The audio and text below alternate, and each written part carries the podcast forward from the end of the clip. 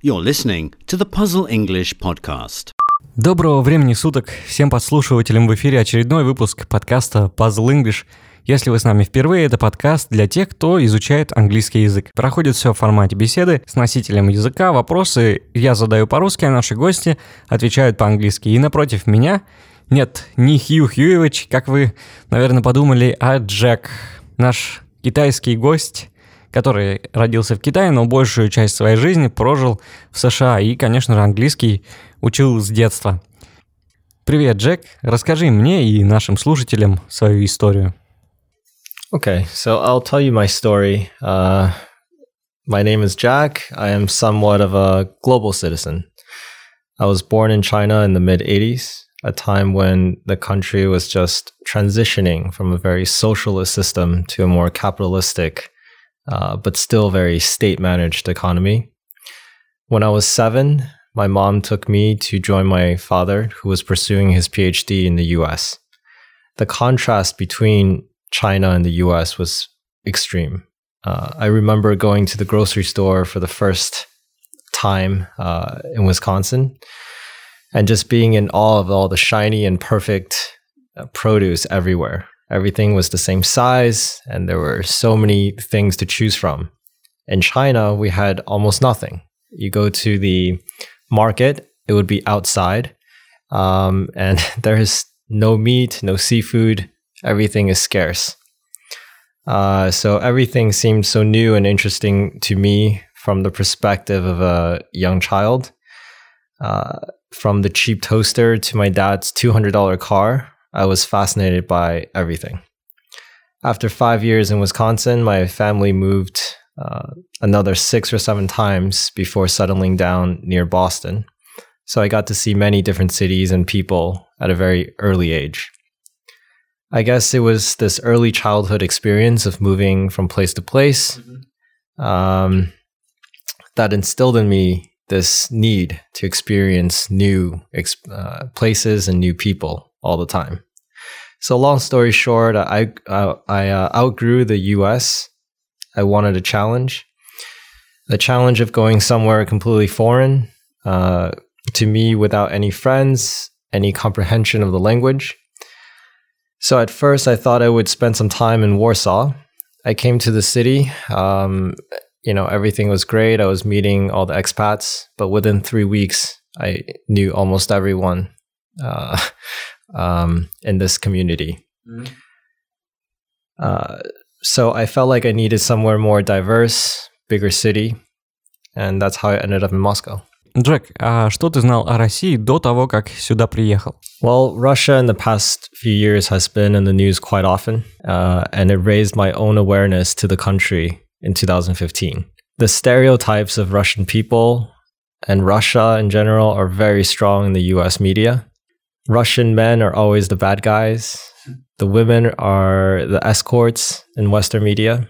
And similarly, Asian men are always playing the role of the nerd, the women are sex objects. Uh, however, I knew that Russia has a very deep and rich history, and it bridges the gap between East and West for more than a thousand years. So when I visited Moscow and St. Petersburg in the summer of 2015 for the first time, I was absolutely amazed at the architecture and a true sense of wonder surrounded me for the whole trip. At that time, I knew I wanted to spend part of my life in this country. I mean, having spent many years in the East and West, why not complete my global experience by living here for a while?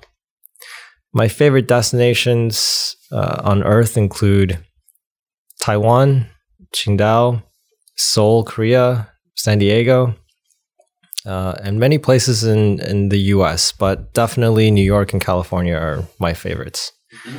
Um, I love spending time in nature, so anywhere with um, you know mountains and lakes, I would feel very much at home. Если тебе нравится природа и горы, тогда тебе обязательно стоит хотя бы раз съездить на Кавказ. And also Lake Baikal. Yeah. Lake Baikal, yeah. yeah. Джек, вот вы перебрались в США, и что, как проходила твоя жизнь, чем ты занимался? Life in the US is quite different depending on which state one lives in and which career path one follows. For instance, when I first moved to the US, I lived in Milwaukee, Wisconsin. This is a state in the Midwest and is known for farming, beer and cheese, and maybe football, hockey. Uh, spending the first five years of my American experience there was very interesting because most people there had never seen an Asian people before, Asian person before, and I felt like some sort of alien to them. Uh, by the time I was 12, my family moved to Arizona. And there, I actually felt like I fit in a bit more uh, with everyone else because the population was 30% Hispanic. So naturally, people just assumed I was some sort of light skinned Hispanic guy, and they didn't view me as an alien anymore. Uh, so that's definitely better there. Life in these places was pretty relaxing as a kid, and for my parents as well. We had plenty of free time on the weekends to drive into the mountains or to go fishing in, in lakes. Um, in Arizona, especially, I remember going to the canyons on weekends. Um, for those of you who don't know Arizona weather, it's like, I don't know, 40, 45 degrees in, in the summer. Mm-hmm. Uh, but even in the summer, you can drive maybe one and a half hours to the mountains and you can see snow. Uh, so the the outdoors life was really awesome in Arizona. So I guess we were relatively poor back then. I think my dad was earning maybe $30,000, $35,000 per, per year. And that salary in the US at the time was slightly below average. Um, but we had a lot of free time because we didn't live in a big city. Uh, so I guess even though we were relatively poor, the childhood was was fun. If you contrast that later to in my life when I moved to New York City, and when I was walk, working for these big banks on Wall Street, uh, I would get into work before the sun came up, mm-hmm. and I would leave long after the sun had set. So, you know, during the winter or the fall, I would never see the sun. Yeah. On average, my friends and I worked probably at least 70 hours per week and at most up to maybe 90 hours per week. А в чем именно заключалась твоя работа? I worked in structured credit. So at the time, uh, we were packaging loans and mortgage securities into some products we could sell as bonds. Uh, so, so basically making investment products and selling them to other banks, to other funds, mm, to very rich people. That's what I did for for uh, these banks, and every day was kind of like a battle. Every little detail mattered. Okay, mm-hmm. you would work, you know, 12 hours uh, after 12 hours you go for some dinner you go back to the office and you do more work but every single detail in your work mattered. And if you mess up one thing, you know, your boss is so angry. It's like your life depends on this thing, right? If you get it wrong, it's almost like you you would just die, right? That's how serious people took this work. Um, so my friends and I all earned uh, six figures in the first year out of university. So the, the the pay was good, but you know, I realized later that it's not all about money. I went into finance for the money, and uh, pretty quickly I realized that that's not uh, something that should drive me. It's not something that can drive me long term. Ты говоришь так, будто разочарован в этой работе. It felt uh, it felt challenging at first, right? It felt very it felt very cool to be on Wall Street and to be earning a lot of money. Mm-hmm. But very soon the lifestyle that it gave me, like partying uh, all the time. My friends and I would go out Thursday, Friday, Saturday, go out to the clubs, buy bottle service, and feel like we're really cool, right? Uh, but after a couple of years of this, I realized, wow, that's really not uh, that's not really making me happy. И ты решил уехать из Нью-Йорка и сменить род деятельности. Yeah, not just living, but um, career also right? If you live in New York City, uh, you're kind of forced to do finance because the rent's so high. Mm-hmm. Uh, I think for a studio, it's probably three thousand dollars per month. For one bedroom, it's like three thousand six hundred at least per month. Mm-hmm. So, what kind of a job do you need to afford that lifestyle? High paying, high stress, and no free time. Итак, ты покинул США и перебрался жить в Москву. Чем ты здесь занимаешься? Работаешь? Well, actually, in Moscow, I am rarely not working. Uh, but when I do have free time, I go out to the parks, I meet my friends, uh, cafes, uh, looking for good conversations and visiting the theater or art galleries. There's so many cultural things to do in Moscow um, and in Russia in general. This is something that's very different from the US. Outside of New York, Chicago, Los Angeles, San Francisco, uh, all the other, most of the other cities, there's not much cultural events. Not many museums, not many art galleries or theaters. Um, people are just more focused on like drinking beer at a bar or watching a game, watching sports. That's uh, how people in the US spend their time mostly. Well, so, uh, well, after I left the US, I wasn't really sure I was going to, I wasn't really sure what career I would, I would take, mm-hmm. right? Because I was in finance, I thought I would come here and uh, I would trade, I would manage money. That's what I thought I would be doing. I did that for a little bit, uh, but the hours in the US for trading are from like 9:30 a.m. until 4 p.m. 4 p.m. in the US New York time is midnight in Moscow. Mm-hmm. So having done that for a few months, uh, I was missing out on all the like social interactions with people, and it felt like a very lonely, stressful job. Uh, and then I started looking for something else that I could do. Uh, and then I kind of became an entrepreneur, basically. А что ты подразумеваешь под этим понятием? Насколько я понимаю, наиболее близкое из того, что у всех на слуху, это стартапер. As an entrepreneur, you don't have a you don't have a boss. You don't have someone paying you. You have to create value in this world. You have to create something, or you have to create someone. Uh, and you have to change the way things are being done currently. Um, we we see all these apps like Tinder, right? Like uh, Badoo, uh, and they're all about uh, matching people based on how they look, right? And you make immediate decisions about someone based on if their picture is good or not, right?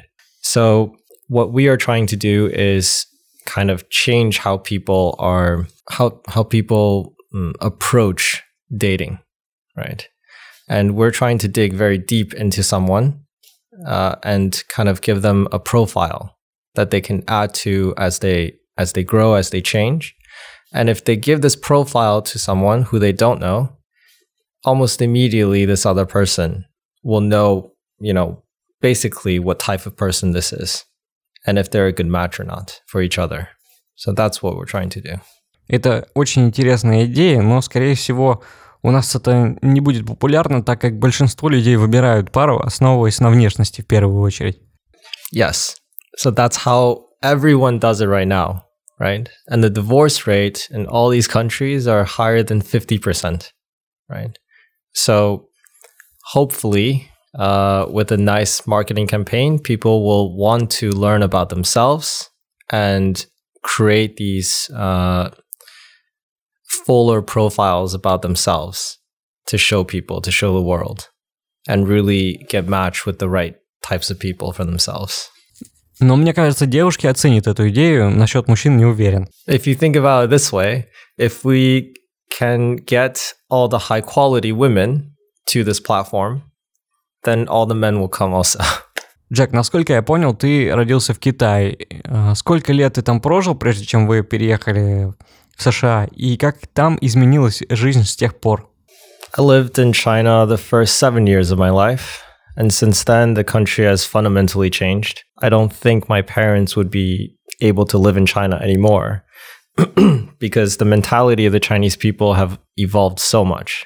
Uh, not just the mentality of the Chinese people, but like the soul of China has evolved. Um, when I left, there were still donkeys and horses on the street pulling materials around. Um, the street, the streets were full of bicycles. Uh, the sky was still blue. Now the streets are full of BMWs and Rolls Royces and other cars and taxis. The big streets uh, everywhere in the big cities and high rises everywhere. The sky is no longer no longer blue, and all the people Uh, it seems like all the people uh, care about money in the big cities. Mm, and in the past, I remember, you know, every weekend or every holiday, all the family getting together uh, and really having a good family life, right? Family was number one. Now it really seems like in the big cities, at least, uh, that profit is number one. You know, having a good job, uh, making money is always number one. Тебе эти перемены не по душе. It's always the double-edged sword, right? Change is always good and always bad at the same time. Um, in terms of family life, in terms of being satisfied with life, I think maybe people were, some people were uh, more satisfied in the past. Uh, and nowadays, it's it's hard to uh, it's hard to feel satisfied now, even though we have more. Right? You see people with two apartments or three apartments, and they still cannot relax. They're still working hard to get the fourth one or the fifth one, more cars, more everything. But uh, you know, from from an international standpoint, I think uh, China becoming this more developed country, making its citizens richer, it's a good thing. Джек, ты успел довольно много времени пожить вот в этих трех странах – Китай, США, Россия. Расскажи, на твой взгляд, в чем мы похожи и в чем различаемся? Я имею в виду народы, населяющие эти страны. I think people in these three countries are all very patriotic. Russia and China are more united in terms of their own citizens. Uh, you can see that when people go to the polls to vote for a president, it's very lopsided, right? One person wins big, one person loses big. In the US, it's always very close, right? As you can see with the Trump and Hillary election, uh, they were very, very close in, in all the polls. And uh, I think Hillary actually won, won the popular vote, but Trump became president because of the electoral system. I mean, there's, there's so many differences. Um, I have a story from a from a guy who's lived in Russia for 25 years. It's an American guy doing business here. He said that when he first came here, he he saw Russians and he felt like, "Oh, they look like me. So they must think like me. They must do business the same way and uh, have friendship the same way, but everything was different." And it he said it took him maybe 3 years to realize this fact and he kept on trying to approach Russian people as if they were Americans. Um, so yeah, there's there's tons of cultural differences in Russia versus the U.S. and um, many times Americans would say something and Russians would think it's offensive, and other way around. When Russians say something and Americans think, "Oh, that's very offensive" or "That's rude," but it doesn't come from like a hateful place in your in someone's heart. They're just being who they are and they don't mean to make someone angry, but the result is still very bad. Um, to that effect, we're actually making some YouTube videos. Uh, we're trying to pinpoint the exact uh, situations where these miscommunications can arise. And hopefully, we'll make it funny and more people will watch. And uh, Russians will then be more understood by the world. That's that's our hope. На мой взгляд, все-таки у Китая и России больше связей, чем у США и Китая. Тебе так не кажется? I think so. I think China and Russia have a stronger cultural background than Americans do with Russians. Uh, from from the way that we talk to our parents, uh, Russians are very polite, right? Russian children are very polite when they talk to their parents. Uh, they take off their shoes when they come to the room. They don't shake hands uh, across the doorway. Someone has to step inside and then shake hands. These are all the same thing uh, in China. In the US, there are no such things. And I've seen my friends when we were 15, 16 years old, they're yelling at their parents uh, and their parents are okay with it.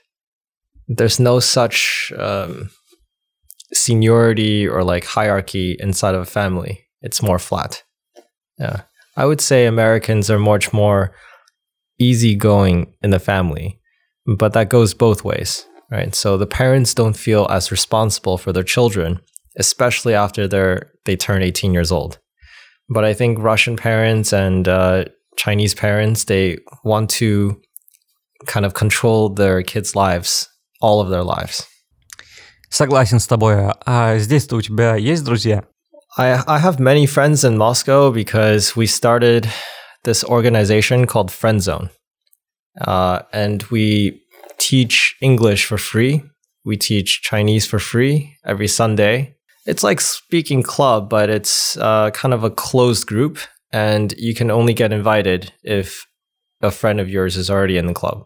Um, and we do that just to promote uh, the English language in Moscow because not many people speak English. And even if they do, they're scared to speak to foreigners. They're scared to um, get out of their comfort zone. So we're trying to make it easier for people to do that. А есть у тебя какой-нибудь секрет, как преодолеть людям этот языковой барьер? No secret. You just have to you just have to surround yourself with people who speak the language you want to speak.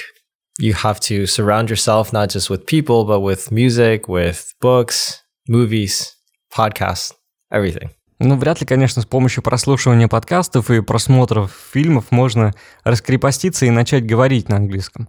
That's correct, which is why you should try to have some friends who are speaking that, that, that language. Наверное, все-таки единственная возможность это оказаться в такой ситуации, когда тебе придется говорить на английском, потому что по-другому тебя никто не поймет. Yes. Yes. They should definitely put themselves into those situations. Joining a language club, joining some uh, Facebook group or VK group where people want to practice those languages. Uh, that's, I think that's very important. Um, and I think I should do that too for Russian, right? Because I've been here six months and my Russian is uh, the the speed at which I'm learning is very slow. Um, mostly because my friends all speak English, whether they're Russian or not. Um, and one thing is, I think language can bring people closer. Um, uh, one thing, one thing that I should have done when I was in New York was try to meet more people. In Moscow, I've been here six months, and um, I think I've met over 200, 300 people, and I'm friends with a good 30 of them. Uh, and I see them like every month. In New York, I was there for 10 years. I had about 10 friends at the beginning of, of my stay in New York, and at the end, I had 10 friends. So you see, I always hung out with the same people. I never expanded my circle. Uh, and I think that was just, you know, not, not the best way to live. Все иностранцы говорят, что русский — это один из самых сложных языков для изучения. Думаю, ты не станешь исключением. From a speaking standpoint, I think Russian is the hardest to learn because, um, okay, the words are hard to pronounce, they're long, and people speak very fast. Plus, you have the stresses, right? If the stress is off, then a Russian native speaker would think uh, wouldn't understand generally what I'm trying to say or what foreigners are trying to say. Uh, but in but in the U.S., many people are foreigners. They all have accents, um, and even native speakers from the east or the west or the north or the south, they have their own regional accents. So English is more flexible to understand. Uh, the same thing goes with Chinese. Um, there's so many dialects in Chinese, and nobody, generally, almost no one can speak Mandarin perfectly. Um, but yet, people still understand themselves, each other. In Russia, I feel like if you're mis- mispronouncing some word, it's very likely that the other person wouldn't understand what you're trying to say. Yeah, but in terms of writing, in terms of uh, grammar, again, I think Russian is very, very difficult also with all the cases, the genders. Yeah. Джек, расскажи о планах на будущее. Собираешься задержаться в России подольше? My plan is to stay in Russia longer term, but also to take any chance I can to travel. For instance, on Monday, I'm going to Hong Kong, then China, then Taiwan, and then sometime in April, I'll be back here. But a lot of it does depend on the business. So А ты бывал где-то помимо Москвы? Существует такое довольно распространенное мнение, что Москва — это не Россия. Well, in Russia, I've only been to three cities St. Petersburg, Moscow, and Voronezh. Uh, St. Petersburg and Moscow are the ones that I know the best. And to me, that is Russia.